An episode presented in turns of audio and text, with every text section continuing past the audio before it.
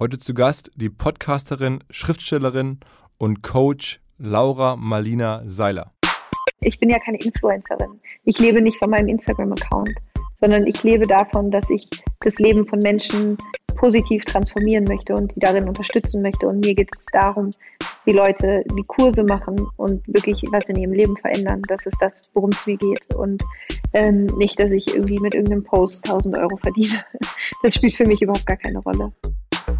Herzlich willkommen beim OMR Podcast mit Philipp Westermeier.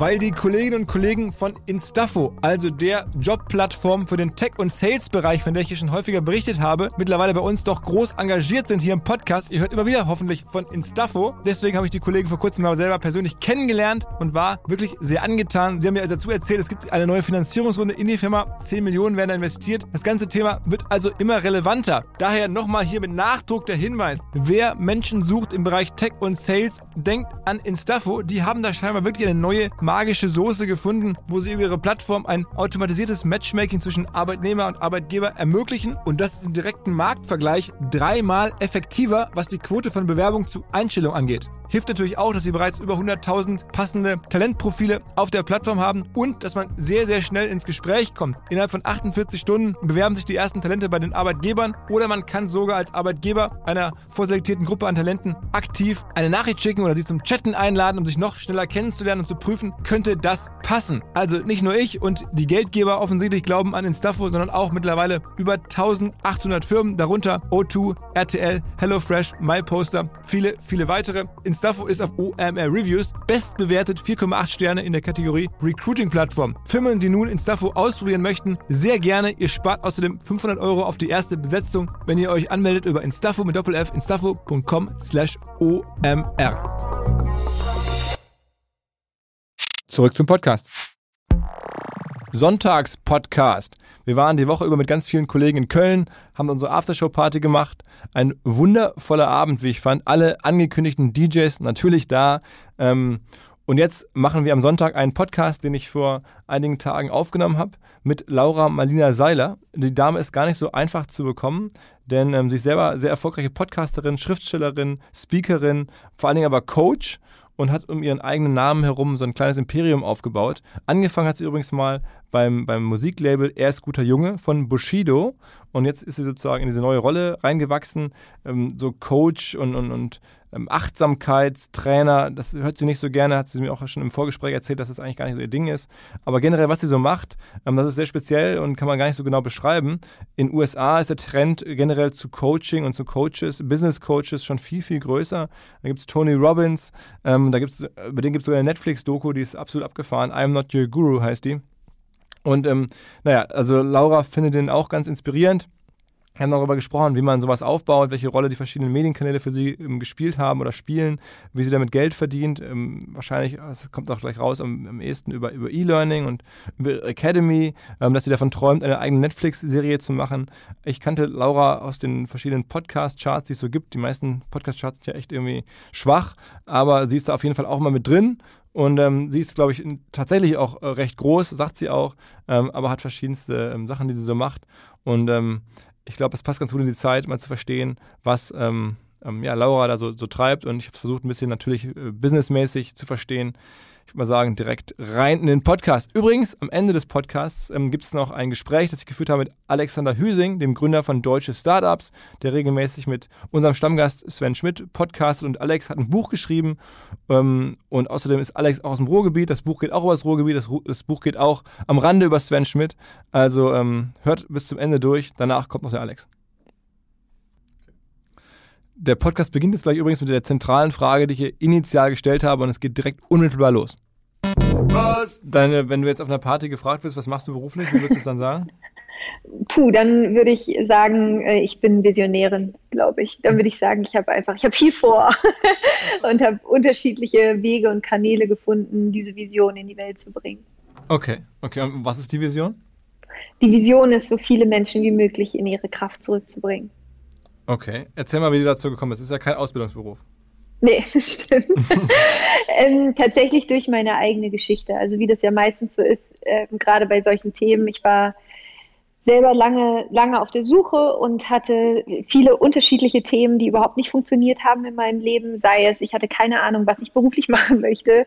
Ich war, äh, hatte finanzielle Probleme, beziehungsweise hatte am Ende des Monats immer ungefähr 0 Euro auf dem Konto. Wusste nicht so richtig eigentlich, was ich wirklich machen will.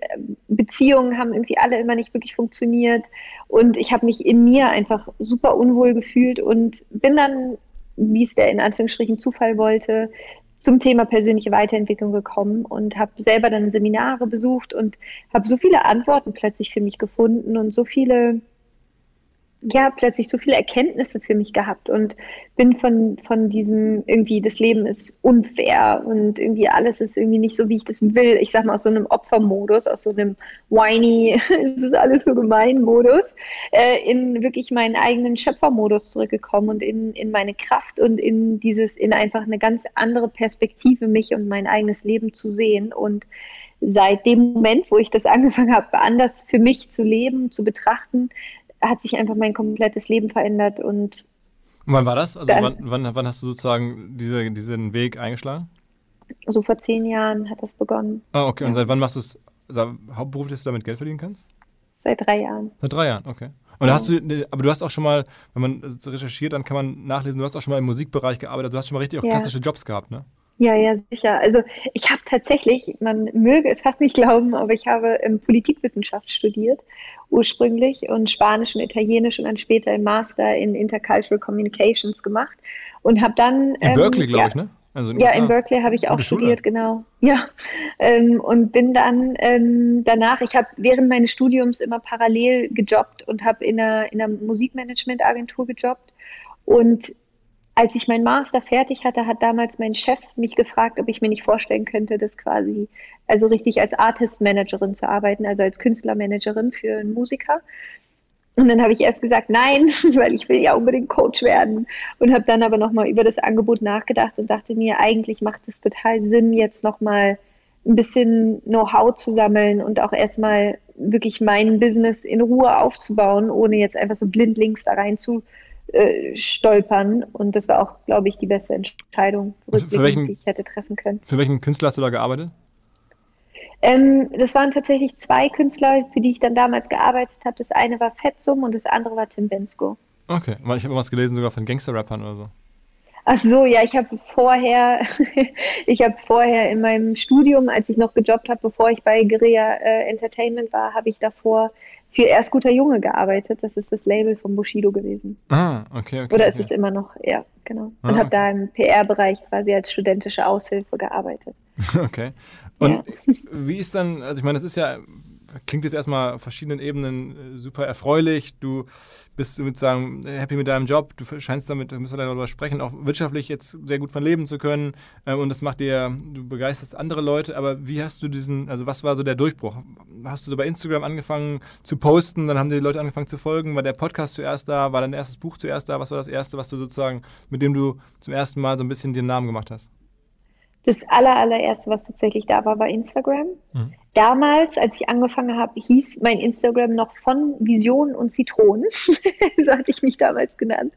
Und ähm, genau, und damit habe ich damals angefangen, sozusagen einfach immer Texte zu schreiben. Also nicht nur Bilder zu posten, sondern ich habe tatsächlich auch über Instagram schon wirklich richtig gute inhaltliche Texte geschrieben, um direkt Mehrwert weitergeben zu können und habe dann parallel meine Webseite aufgebaut, habe da angefangen zu bloggen, habe dann aber gemerkt, irgendwie bloggen und so lange Blogartikel schreiben, das macht mir nicht so viel Freude. Und dann habe ich ähm, tatsächlich angefangen mit Podcasten und das war wirklich zu einer Zeit, das war jetzt vor dreieinhalb Jahren, da gab es wirklich keinen deutschen Podcast. Also, oder, also ich sage jetzt mal keinen wirklich nennenswerten deutschen Podcast. Und so bevor diese Podcast-Welle angefangen hat. Und das war ganz spannend, weil ich, als ich dann damals damit angefangen habe, mir hat das so viel Freude bereitet. Und es war so witzig, weil immer dann alle gesagt haben, was ist ein Podcast? So, was ist das? Wo finde ich das? Mittlerweile ist es ja irgendwie ganz anders, was super schön ist. Und habe dann tatsächlich mit dem Podcast angefangen Und der ist so gut angekommen direkt, dass ich mich dann darauf auch sehr konzentriert habe und habe dann parallel Webinare angefangen zu geben und habe dann immer mehr Kanäle dazugenommen. Also ich hatte erst Instagram, dann hatte ich meine Webseite, dann kam der Podcast dazu, dann kam YouTube dazu, ähm, wo ich dann immer meine Webinare, die ich gegeben habe, hochgeladen habe als Videos. Ich habe Live-Webinare morgens um sieben immer gegeben. Das war der 7 AM Club, wo ich jeden Morgen eine Stunde lang live gegangen bin und eine Meditation geleitet habe und Input gegeben habe. Und ja, und so dann kam mein erstes Buch, was auch direkt tatsächlich ein Bestseller gewesen ist.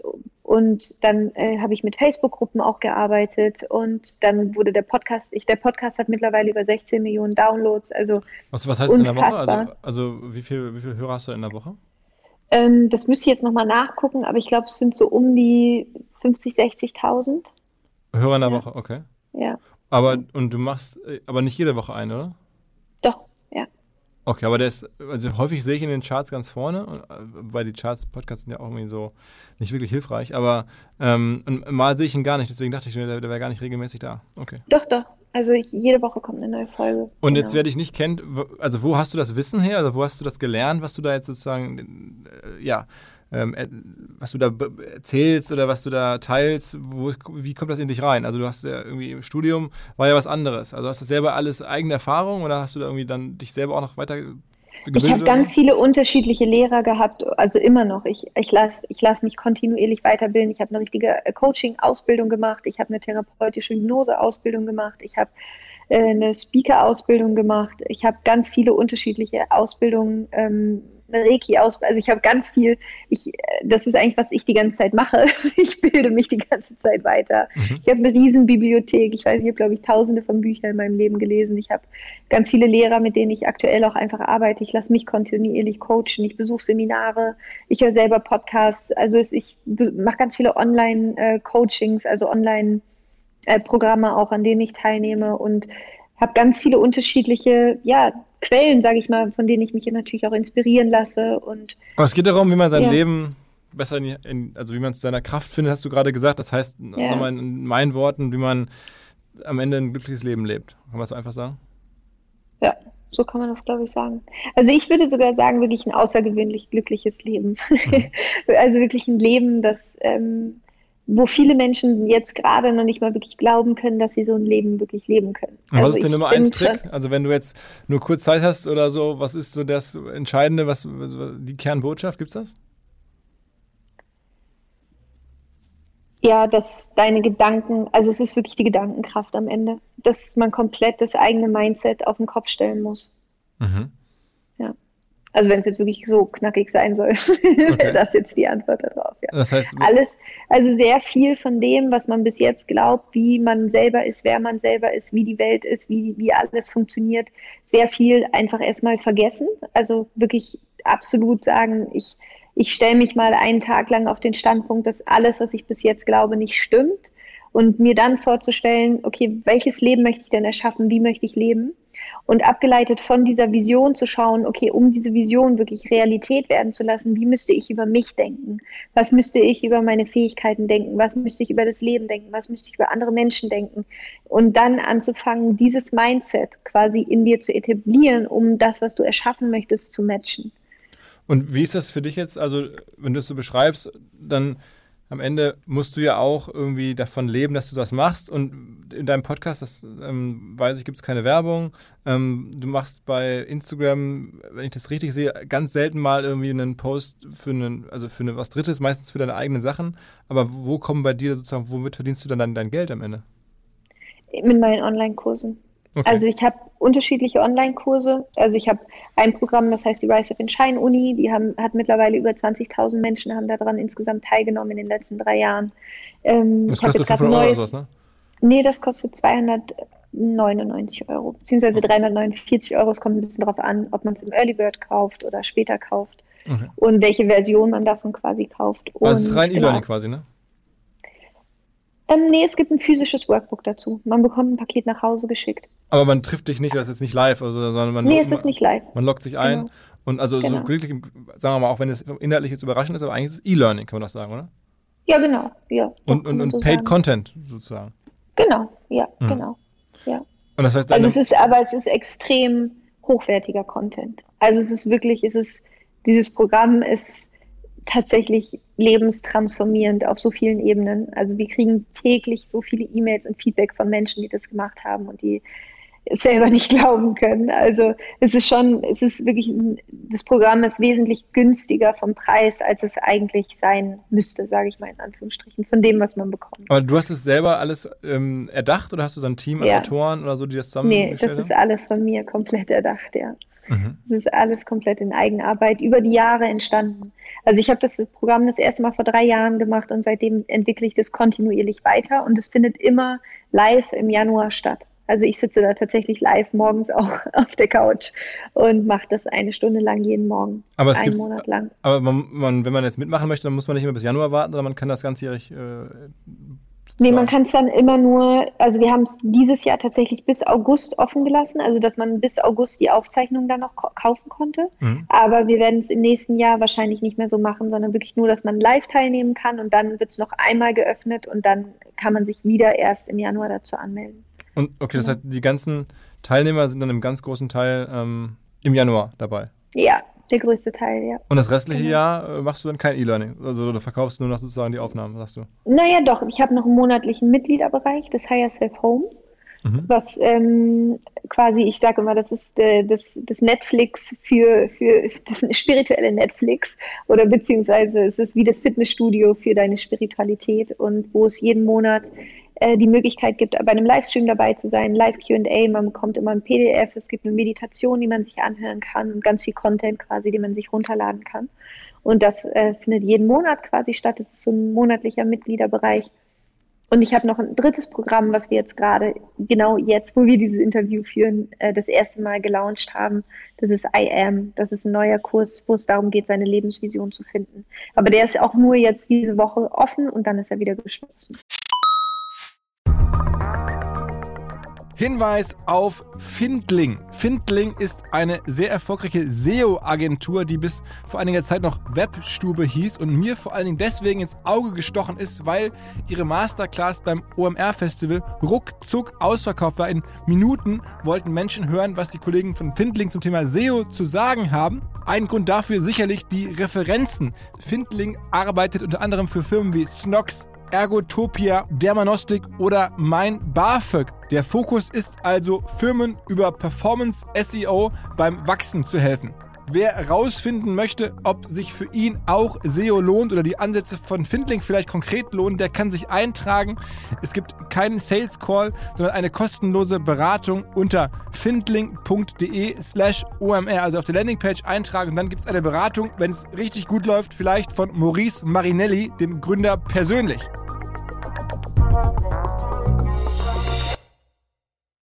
Zurück zum Podcast. Und gibt es dafür Vorbilder? Also hast du das alles so, diese Produkte quasi selber ausgedacht oder gibt es sozusagen, es gibt ja gerade im Coaching-Bereich in den USA schon seit vielen, vielen Jahren eine ganz ja. etablierte Szene. Ich habe vor kurzem eine Netflix-Doku gesehen, I'm Not Your Guru von Tony Robbins. Das ist ja, ja der absolute Wahnsinn. Also das ja. ist ein Milliardenmarkt Coaching. Hier hat man das Gefühl, ist es äh, fängt es gerade erst so an. Also es gibt ja auch für Männer, sage ich mal, noch stärker jetzt so Angebote. Selbst irgendwie, glaube ich, Kollege oder so macht sowas. Ähm, ja. äh, du machst, da gibt es jetzt verschiedene äh, äh Newcomer. Äh, ist das eine richtige Betrachtung?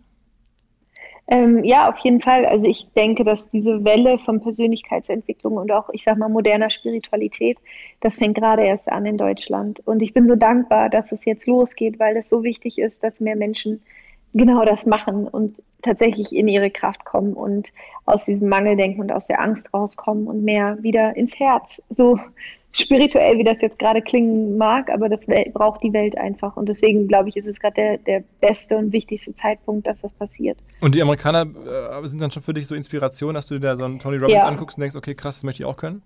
Mm, na, Tony Robbins ist ja online gar nicht so stark. Also, wie, soweit ich weiß, mhm. jedenfalls. Ich weiß gar nicht, ob er überhaupt richtige Online-Programme hat. Ähm, ich glaube, er hat jetzt dieses Jahr das erste Mal einen Online-Kurs gelauncht. Da ging es aber mehr um Online-Marketing tatsächlich auch und um Masterminds. Ähm, aber davor hat meiner Meinung nach Tony Robbins gar nicht wirklich so viele Online-Kurse. Mhm. Er ist ja wirklich live sehr, mhm. sehr, sehr krass. Ne? Mhm. Der macht ja wirklich alle zwei Wochen füllt er seine 10, 20.000 Menschenhallen da. Das ist unglaublich krass. Das wäre aber nichts für mich. Ich bin nicht so der Mensch, der ähm, ich, für mich wäre das nichts, jede Woche irgendwie in so einer Halle zu stehen. Ähm, aber, aber gibt es andere, die dich da inspirieren? Also gibt es in den USA? ja, also wen, wen ich super finde, ist Marie Forleo. Mhm. Die ähm, macht das zwar nicht für das Thema, was ich mache, also jetzt nicht Live-Coaching, sondern ähm, sie macht es auch für tatsächlich Business Online Marketing. Dafür sie, steht sie eigentlich. Die hat die B-School. Das ist so ein Programm, was auch einmal im Jahr geöffnet wird, wo es genau darum geht, wie man quasi online sein eigenes Business aufbauen kann. Mhm. Ähm, und Marie Folio ist meiner Meinung nach, die hat ein unfassbares Level und Know-how und macht das so toll und so gut.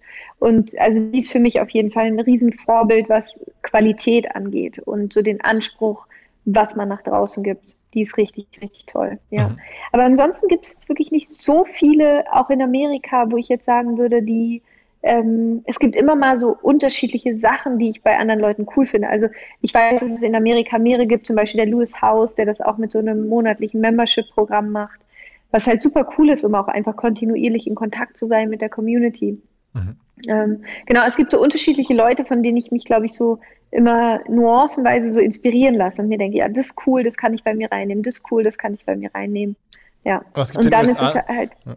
Ja. Ganz, also ich glaube, es ist nur wichtig, immer die eigene Handschrift dann darunter zu setzen. Also ich glaube, es macht nie Sinn, Dinge eins zu eins irgendwie zu kopieren, weil dann wirkt es auch einfach nicht gut, sondern ich glaube, das Wichtigste ist, ist, sich inspirieren zu lassen und zu denken, okay, die Idee ist cool, wie kann ich das für mein Business übersetzen? Wie kann das für meine Community gut funktionieren? Mhm. Ja. Irgendwann habe ich mal gesehen, äh, gelesen, dass du auch ähm, als, als Vorbild Oprah Winfrey nennst. Ja, ja, voll. Aber also was ich bei ihr, was für, für mich bei ihr, was ich bei ihr so toll finde, ist, dass sie als schwarze Frau ähm, dann als Journalistin so eine Karriere in Amerika hingelegt hat und eine sehr, sehr dramatische Kindheit selber auch hatte, vergewaltigt worden ist, schwanger geworden ist, das Kind verloren hat. Ähm, und ähm, also so richtig, richtig krass und aber so in ihre Kraft gekommen ist und so, also so toll auch dieses ganze Thema Spiritualität in Amerika halt ähm, in den Mainstream gebracht hat. Und das ist für mich einfach das, was ich bei ihr so bewundere. Und ich einfach finde, sie ist so eine coole Frau. Also ja, ich, sie ist für mich ein Riesenvorbild, auf jeden Fall. Und sag mal zu deinen Büchern. Ähm, ja. Mit, da warst du sogar auf Platz 1 der Spiegel-Bestsellerliste, aber ja. davon kann man trotzdem wahrscheinlich richtig gut leben, oder? Ob man davon gut leben kann? Ja, also ich, wenn man auf Platz 1 der Spiegel. Krass, ne? Also man, man, ist Platz Nein. 1 der Spiegel-Bestsellerliste und kann davon nicht gut leben. Ja. Eigentlich schon krass. Nee. Aber also das ist auch, ähm, ich schreibe meine Bücher nicht, um davon zu leben. Also das wäre auch, ähm, das wäre unrealistisch. Ähm, weil, also auch um da mal irgendwie Zahlen zu nennen, damit Leute sich da mal so ein bisschen dran orientieren können. Man bekommt als Autor, selbst als guter Autor, bekommst du, ich sag mal, maximal und das ist schon richtig gut, 12 Prozent von deinem eigenen Buch vom, ähm, was ist dann Netto-Verkaufspreis. Und deine, deine Bücher haben sich so 50.000 Mal verkauft, habe ich ja. gelesen.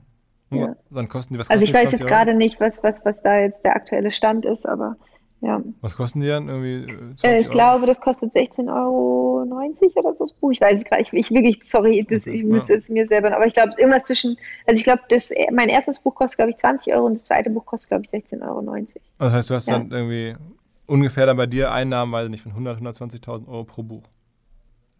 Ja, ich müsste es mal ausrechnen, aber wahrscheinlich würde es dabei rauskommen, ja, um den Dreh. Einmalig, ja. einmalig, ja.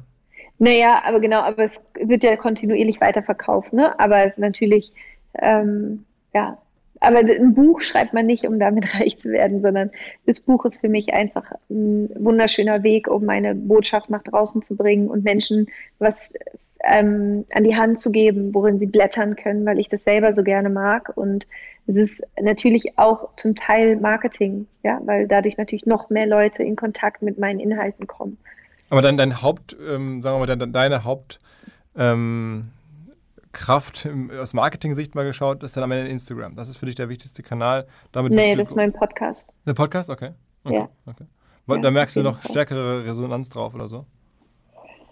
Ähm, ja, oder mittlerweile irgendwie mein Instagram-Account ist unglaublich gewachsen im letzten Jahr. Also mittlerweile kann man wahrscheinlich schon sagen, Instagram und mein Podcast, beides. Mhm. Ähm, aber beim Podcast ist es halt nochmal so, der erreicht nochmal mehr Menschen.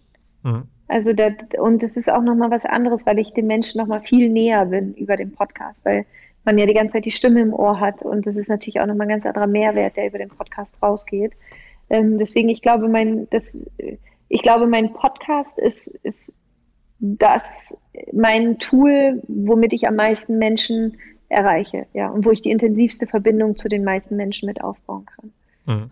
Und am Ende ist es aber auch ein schönes Modell. Also heutzutage geht dann sozusagen so, ähm, Inhalte, zu, mit Inhalt von Inhalten zu leben, ist in dem Falle Podcast und dann hinten raus die, ähm, das E-Learning-Tool äh, oder die, ja. dein, deine, darf man dazu ja. Academy sagen? Wahrscheinlich schon, oder? Ja, ja. Und ja. Instagram, wir reden da so von, von 140, 150.000 Followern, mit denen du, ja. die du aufgebaut hast, ne? Genau, ja. Okay, aber, und hm, ja. aber da kann auch jeder für sich selber schauen, was macht Sinn. Also es ist auch nicht für alle E-Learning irgendwie. Das Gute bei E-Learning ist natürlich, ist es nach oben skalierbar. Ähm, also ne, du kannst ja, es können ja unendlich viele Menschen an meinen Online-Kursen teilnehmen. Und das ist natürlich super toll. Also sowohl für alle Menschen als auch für mich. Da gewinnen natürlich beide Seiten unglaublich dran. Aber für manche Menschen ist es natürlich auch cooler, irgendwie zu sagen, nee, ich möchte am Ende einen Workshop anbieten, den man natürlich aber auch filmen kann und dann auch wiederum als E-Kurs auch anbieten kann. Also da kann man ja durchaus auch kreativ sein, was sich da für einen irgendwie richtig anfühlt. Wie groß ist denn die ganze Firma von, also die Laura Marlina Seiler Firma oder bist du es ganz allein am Ende? Alle Kanäle nee, Nein, nein, nein. Wir sind äh, mittlerweile also fest angestellt zehn. Okay. Und das sind ja. meistens dann auch journalistische Leute, die. Nein, überhaupt gar nicht. Nein, gar nicht. Also wirklich inhaltlich mache ich alles. Mhm. Ähm, wir haben drei Leute im Customer Support. Ähm, wir haben ähm, zwei im Marketing. Wir haben einen im IT-Bereich für Logistik und meine Assistentin und fürs Community Management. Okay. Und Erlebst du, also jetzt, wenn du in Berlin äh, unterwegs bist, wirst du da auf der Straße häufiger angesprochen oder sowas? Wie muss ja. man sich das vorstellen? Oder ist das, ist das relativ entspannt? Nee, ich werde eigentlich mittlerweile jedes Mal, wenn ich in Berlin draußen bin, oder egal wo ich mittlerweile bin, ich wurde sogar auf Hawaii angesprochen dreimal. Wirklich? ja, Von anderen deutschen Touristen logischerweise. Ja, ja, ja, ja, das ist ganz verrückt. Oder auch auf Mallorca, also es ist egal, wo ich bin. Ja, ja, ist ganz verrückt. Okay. Ja. Und aber ich meine, das heißt, die Menschen sehen dich dann schon irgendwo, auch in Medien hast du relativ viel, auch Artikel und es gibt eine Menge ähm, Informationen, PR würde man sagen, um dich. Ähm, und du machst aber auch ein bisschen Live-Events, aber jetzt keine großen Hallen. Ne? Ich habe gelesen, so immer so ein paar hundert, an die tausend Leute machst du auch schon dann und wann mal. Ne? Also ich mache genau, was, was wir machen, so drei Events quasi für uns aus unserem eigenen Unternehmen heraus. Wir haben unser eigenes Festival, was wir machen, was super schön ist, was wir nächstes Jahr aber auch mit äh, über 3000 Menschen machen werden. Ähm, wir haben von dem Online-Programm ein Live-Event am Ende quasi mit 1000 Menschen.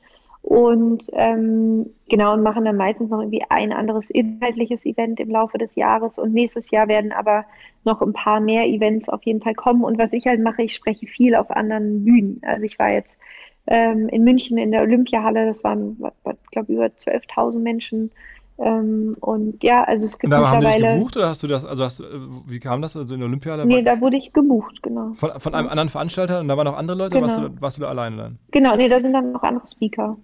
Okay.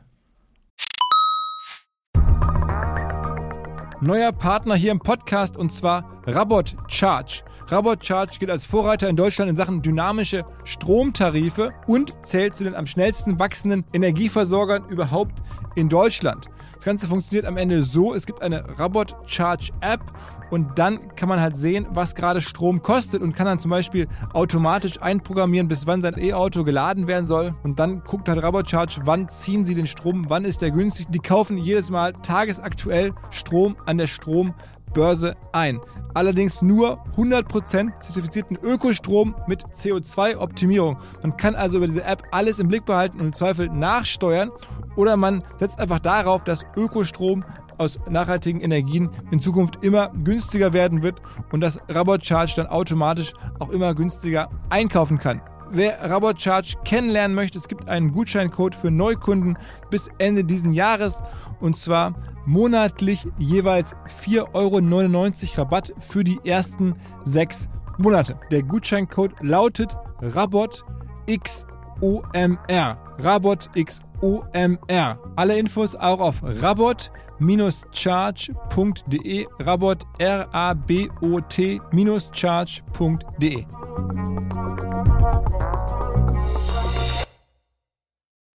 zurück zum Podcast. Aber es ging immer um das Thema sozusagen Self-Improvement, ähm, Achtsamkeit, also sozusagen logischerweise um deine, deine Themen. Genau, Persönlichkeitsentwicklung, mhm. ja. Mhm. mhm. Okay, aber es ist ja schon dann irgendwo offensichtlich auch ein Geschäftszweig. Ne? Ich meine, was ich in den USA nochmal so ein bisschen gesehen habe, dieser dieser, dieser absolute. Also nur ganz kurz, ich habe da nichts dran verdient. Ah, okay. Also das ist, äh, da, da, da, spricht man dann quasi äh, so. das ist dann eher einfach, weil es für beide Seiten natürlich cool ist. Ähm, aber das ist nicht das, das da haben wir in Deutschland noch nicht die Gagen, die man äh, in Amerika bekommt. Ich weiß, dass Kollegen von mir in Amerika, die quasi genau das Gleiche machen wie ich, eine ähnliche Reichweite haben, die nehmen um die 75.000 Euro für eine Keynote. Wow. wow. Ja. Aber ich wollte nämlich gerade sagen, der, der Urvater dieser ganzen ähm, äh, ähm, Self-Empowerment und Self-Improvement und, und äh, Sache ist ja eigentlich so ein Mensch namens Deepak Chopra heißt der, glaube ich, ne? Deepak Chopra. Ja, und der ja. ist da, glaube ich, sogar mit Milliardär geworden, sowas zu machen. Also wahrscheinlich ist mittlerweile auch Tony Robbins auf dem Weg zum Milliardär. Aber äh, Tony Deepak Robbins ist, der ist mehrfacher Milliardär. Ist er? Aber nicht, nicht mit dem, also unter anderem natürlich verdient er auch sehr, sehr viel Geld mit, mit, mit, mit seinen, ähm, mit den Live-Geschichten. Aber ich glaube, Tony Robbins hat selber über 35 Firmen ähm, in unterschiedlichsten Bereichen. Also der macht so viele Sachen. Ähm, ja, der, der, der ist mehrfacher Milliardär. Okay. Also ich muss sagen, ich habe die, ist ja ein Hinweis hier für alle ja. Hörer, die es nicht gesehen haben, die Netflix-Doku gesehen ja. und ich fand es schon auch ein bisschen gruselig, muss ich sagen. Also dass die ja, Leute, die inwiefern? ja, dass, dass äh, sozusagen ungeprüft so jemand so viel Vertrauen entgegengebracht bekommt und dass die Leute sich da komplett auf ihre eigene Historie über Bord werfen, sag ich mal, und sich diesem äh, Herrn da anvertrauen, fand ich schon, schon krass, einfach so zu sehen. Ja, aber es ist ja, also am Ende ist es ja erstens eine freiwillige Entscheidung, dahin zu gehen. Also man guckt es sich ja vorher an und schaut dann, okay, ist es was für mich, ist es nichts für mich.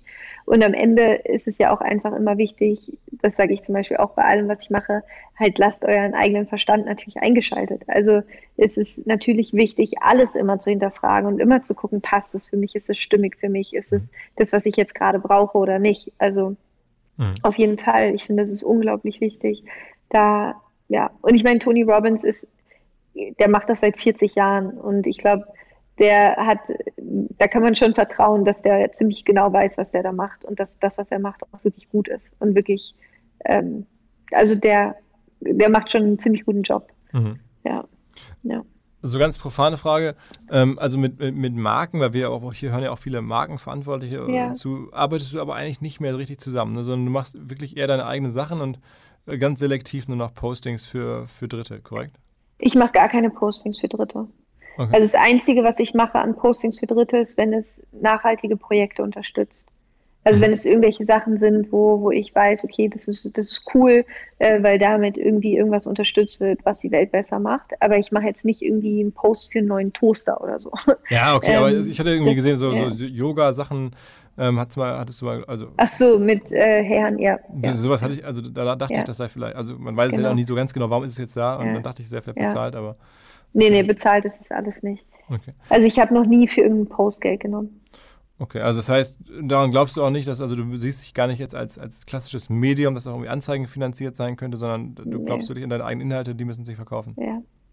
Also ja, das ist für mich, die Frage hat sich mir nie gestellt, weil ich bin jetzt auch nicht so eine, ich bin ja keine Influencerin. Ich lebe nicht von meinem Instagram-Account, sondern ich lebe davon, dass ich das Leben von Menschen positiv transformieren möchte und sie darin unterstützen möchte. Und mir geht es darum, dass die Leute die Kurse machen und wirklich was in ihrem Leben verändern. Das ist das, worum es mir geht. Und ähm, nicht, dass ich irgendwie mit irgendeinem Post 1000 Euro verdiene. Mhm. Das spielt für mich überhaupt gar keine Rolle. Mhm. Aber sag mal, wenn du so ein Buch rausbringst, das ist ja schon spektakulär, das auf Platz 1 von so einer Bestsellerliste ja. zu bringen. Hast du es dann einfach bei Instagram ein paar Mal gepostet und im Podcast erwähnt, dass du ein Buch hast? Oder, oder wie kam das, dass das so gut funktioniert hat? Also ich glaube, ähm, ja, also tatsächlich, ich habe halt eine unfassbar tolle Community, die so sehr hinter all dem stehen, was ich mache und die sich einfach immer freuen, wenn irgendwas Neues kommt. Ähm, ja, und ich glaube, dass das war tatsächlich so, dass wir, ich habe es im Podcast erwähnt, ich habe es auf Instagram erwähnt und ähm, genau, und dann haben es sehr, sehr viele Menschen vorbestellt und weiterempfohlen. Und Auf geht's. Genau. Ja. Gibt es denn äh, Medien ähm, oder, oder sagen wir mal Tools, mit denen du direkt interagieren kannst? Podcast ist jetzt ja ähm, kein Medium, wo man interagieren kann, äh, oder nur indirekt. Instagram schon ein bisschen besser. Also ich hatte, du hattest gerade schon mal kurz gesagt, Facebook-Gruppen, da kann man ja sehr viel direkt ja. chatten, direkte, direkte Antworten geben oder weiß nicht, irgendwelche großen WhatsApp-Gruppen oder so. Machst du sowas halt auch, so richtig interaktive Plattformen oder, oder weniger? Also wir haben bei uns in den Mitgliederbereichen immer einen Chat. Mhm. Ich habe meinen eigenen Chat programmieren lassen, äh, den wir quasi in unseren Mitgliederbereichen haben, der total darauf angepasst ist, was wir quasi brauchen. Und genau, und da kann ich direkt in Kommunikation gehen mit den Leuten. Dann natürlich in den Facebook-Gruppen gehe ich oft live. Äh, ich gehe bei mir auf Instagram oft live und connecte mich da einfach mit den Leuten. Und mir schreiben natürlich auch viele Menschen Nachrichten. Und ich mache auch viele in den Kommentaren von den Posts. Genau. Ah, das machst du alles selber? Ja, also zum Teil. Ja, nicht alles. Also in den Facebook-Gruppen nicht, aber äh, klar, wenn ich live gehe, mache ich es natürlich selber. Ja, okay, ähm, und ich kommentiere aber auch viel selbst. Ja. Mhm. Und wo bist du in zehn Jahren? Also machst du das dann weiter nur im größeren Stil oder hast du das Gefühl, du müsstest mal Themen dazu nehmen oder dich thematisch irgendwie verändern und entwickeln? Oder hast, machst du überhaupt Gedanken darüber, was in zehn Jahren sein könnte? Also in zehn Jahren wird das, was ich jetzt mache, auf jeden Fall nochmal hundertfach größer sein. ähm, und wir haben auf jeden Fall viele große Pläne. Ich möchte tatsächlich auch, ich würde gerne ein Netflix-Special machen, allerdings in einer etwas anderen Form. Ähm, und also so, wie so eine kontinuierliche Serie auf Facebook, äh, auf Facebook, auf, auf Netflix, finde ich super geil. Mhm. Und ich werde ausbilden, ähm, nicht dieses Jahr, aber also 2021 werde ich auf jeden Fall auch ausbilden, damit mehr Menschen auch mit den Tools arbeiten können, die ich quasi auch nutze. Mhm. Und Tools ja, meinst du also, damit aber sozusagen so mentale Tools, ne? So, so, genau. Mhm. Ja. Gibt es da irgendein Tool, das, was man so kennt, das man jetzt vielleicht noch als Anwenderwissen hier aus dem Podcast rausnehmen kann, sagen kann, das, das google ich mal, das gucke ich mir jetzt auch mal an. So ein, ein, das, das ist das allererste Einstiegstool, so das ist der, weiß ich nicht, der äh, Schneeflug für Self-Improvement. Mhm. Also das eine ist auf jeden Fall Meditation. Also jeder, ich finde, jeder Mensch sollte anfangen zu meditieren, weil es so unfassbar kraftvoll ist auf allen Ebenen. Also es ist nicht nur, dass dein Nervensystem dadurch entspannt, sondern du wirst einfach klarer, du wirst fokussierter, du gehst einfach in diese Intro, also in diese, in diese innere Schau und ähm, das ist einfach so, also Meditation wäre das erste Tool, was ich jedem empfehlen würde. Da, damit zusammenhängt der, der eigene Atem, also anfangen richtig zu atmen, tief zu atmen, sich wieder mit dem Atem zu verbinden. Mhm. Und ähm, ja, also das wären die beiden Tools, wo ich einfach sagen würde, wenn man damit anfängt zu arbeiten, hat man eigentlich schon ziemlich viel gewonnen. Glaubst du eigentlich, dass, dass sozusagen diese Entwicklung von, ja, von, ich sage jetzt trotzdem nochmal, obwohl es dich nicht genau trifft, aber ähm, das, das, das Gesamtgenre ist ja, ist ja trotzdem da, dieses Thema Achtsamkeit und ähm, sich selbst zu verbessern, dass das jetzt ja sehr stark boomt und du erwartest ja auch eine, eine, eine super starke Entwicklung, hast du gerade gesagt.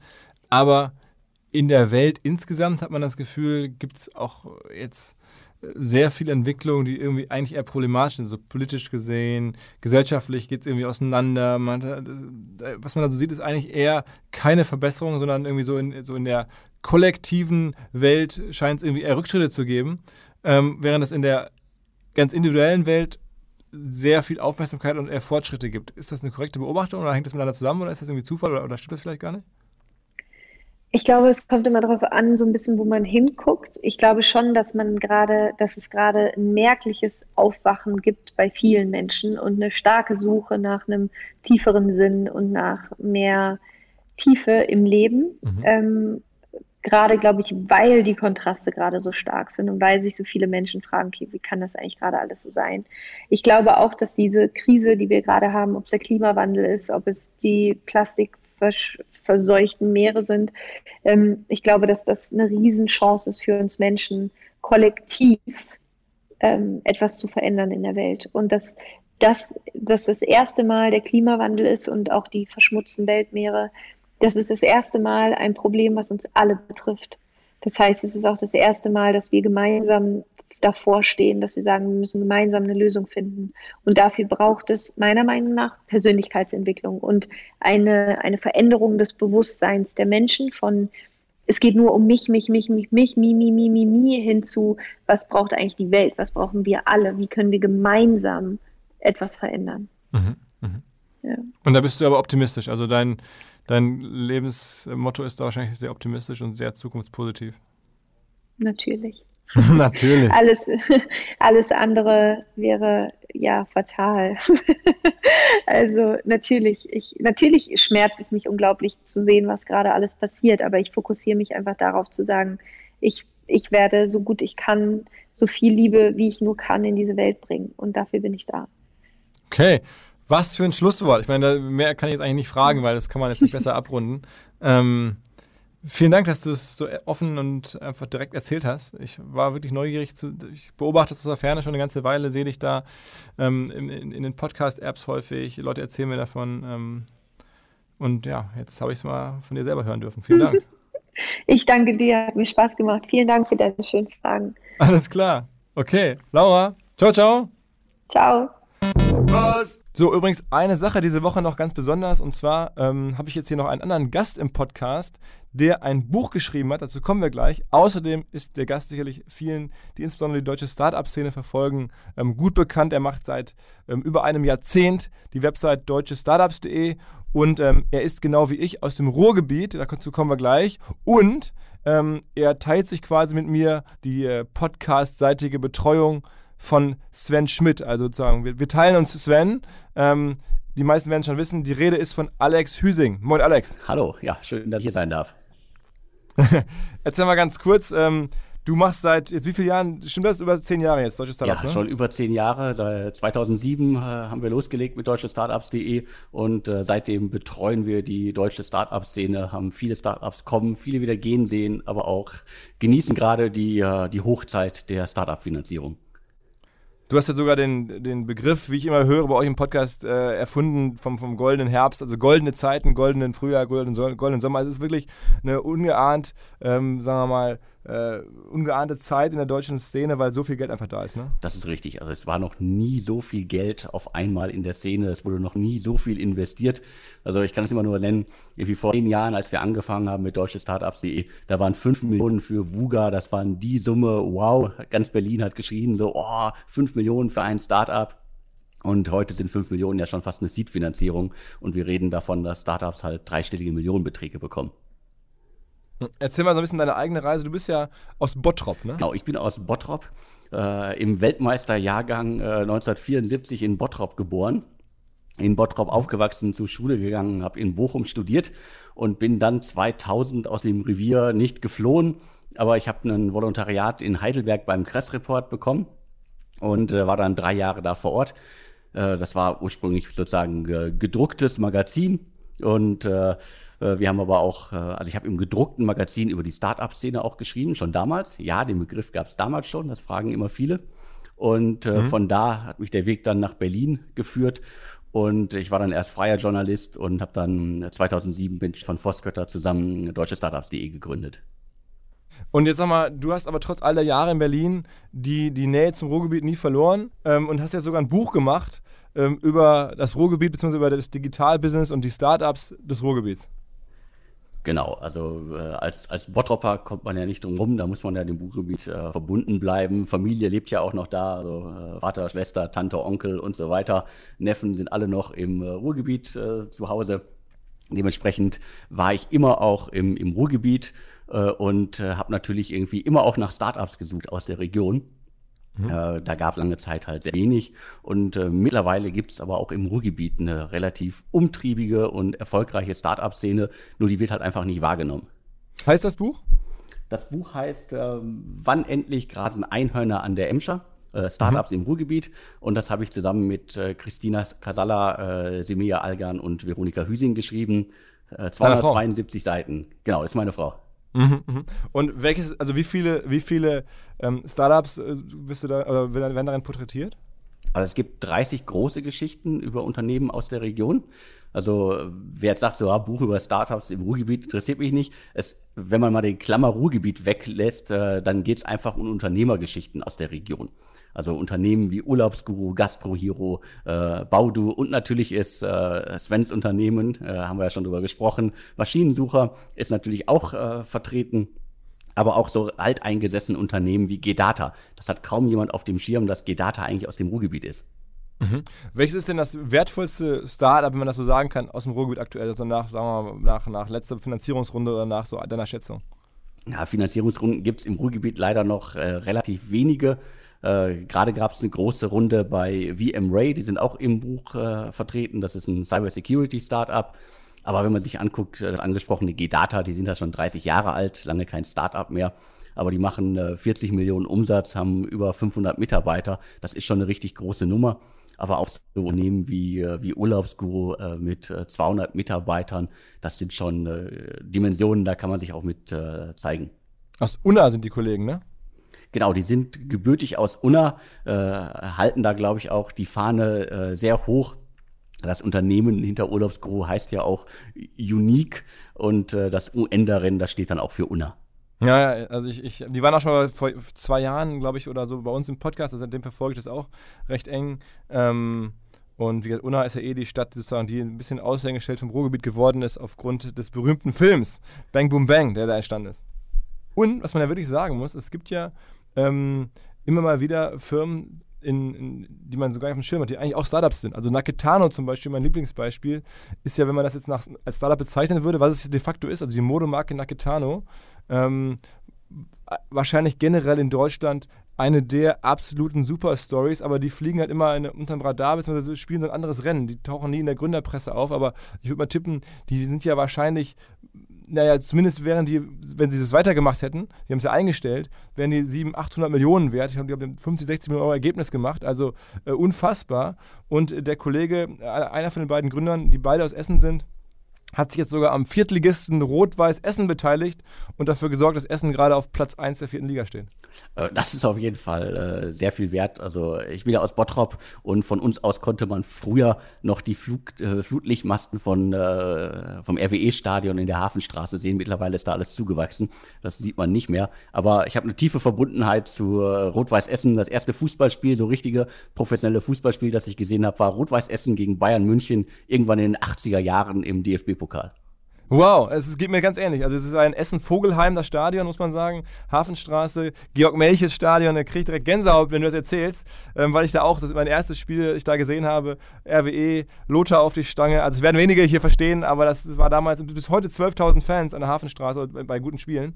Ähm, also legendär und insofern sage ich mal vielen Dank an die Kollegen, die alle in den letzten Jahren Naketano-Klamotten gekauft haben, denn jetzt über Umwege finanziert ihr ähm, über den, den, den, den, den Gründer, der jetzt bei RWE eingestiegen ist, sozusagen unseren Verein und vielleicht gibt es den mal bald wieder im Profifußball.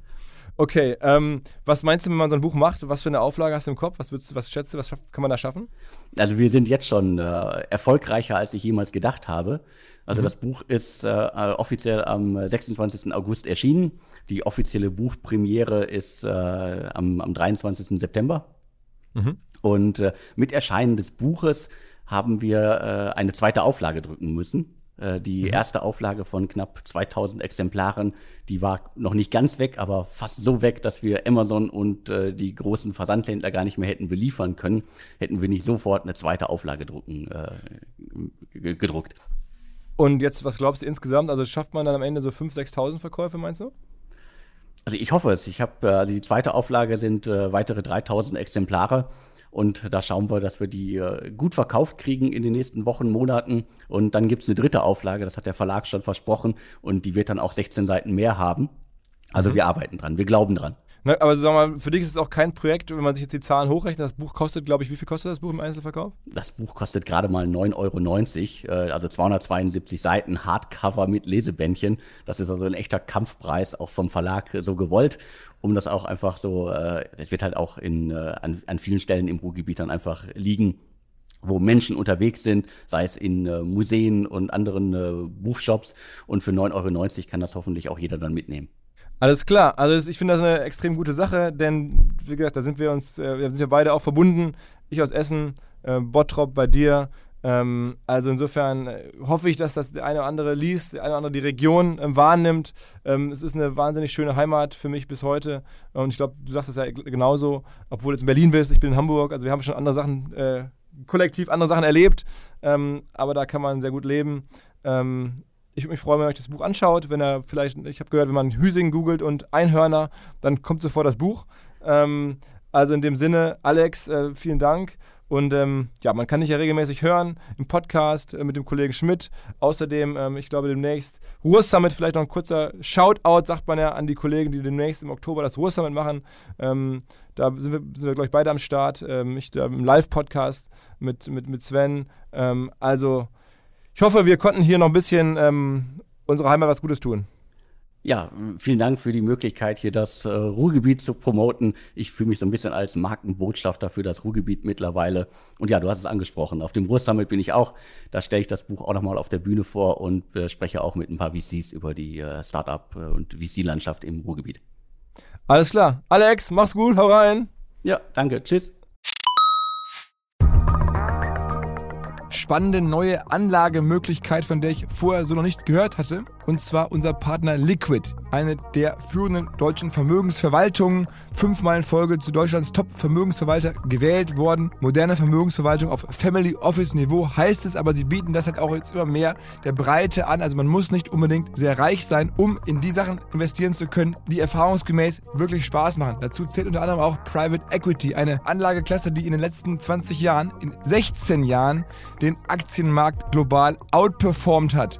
Also Private Equity sehr lukrativ für die, die damit investieren können, aber kann halt nicht jeder. Bis eben jetzt, wo Liquid es möglich macht, sogar, und das ist das Neue, mit einem Sparplan, wie man das von klassischen Börsenanlagen kennt, mitzumischen. Also neues Produkt, das heißt Liquid Private Equity Next. Und da kann man, wenn man sich auf 10.000 Euro festlegt und jeden Monat etwas bereit ist zu sparen, einsteigen und dann von den Renditen von Private Equity mit profitieren. Wer darüber mehr wissen möchte, natürlich alle Infos wie immer in den Show Notes oder unter liquid.de slash omr. Also liquid.de slash omr. Da könnt ihr rausfinden, ob das für euch passt und ihr bekommt mit dem Code OMR 2024 OMR 2024 bis Ende Juni diesen Jahres 200 Euro Willkommensbonus und eure Zeichnungsgebühr in Höhe von 1% des Gesamtinvestments entfällt. Zurück zum Podcast.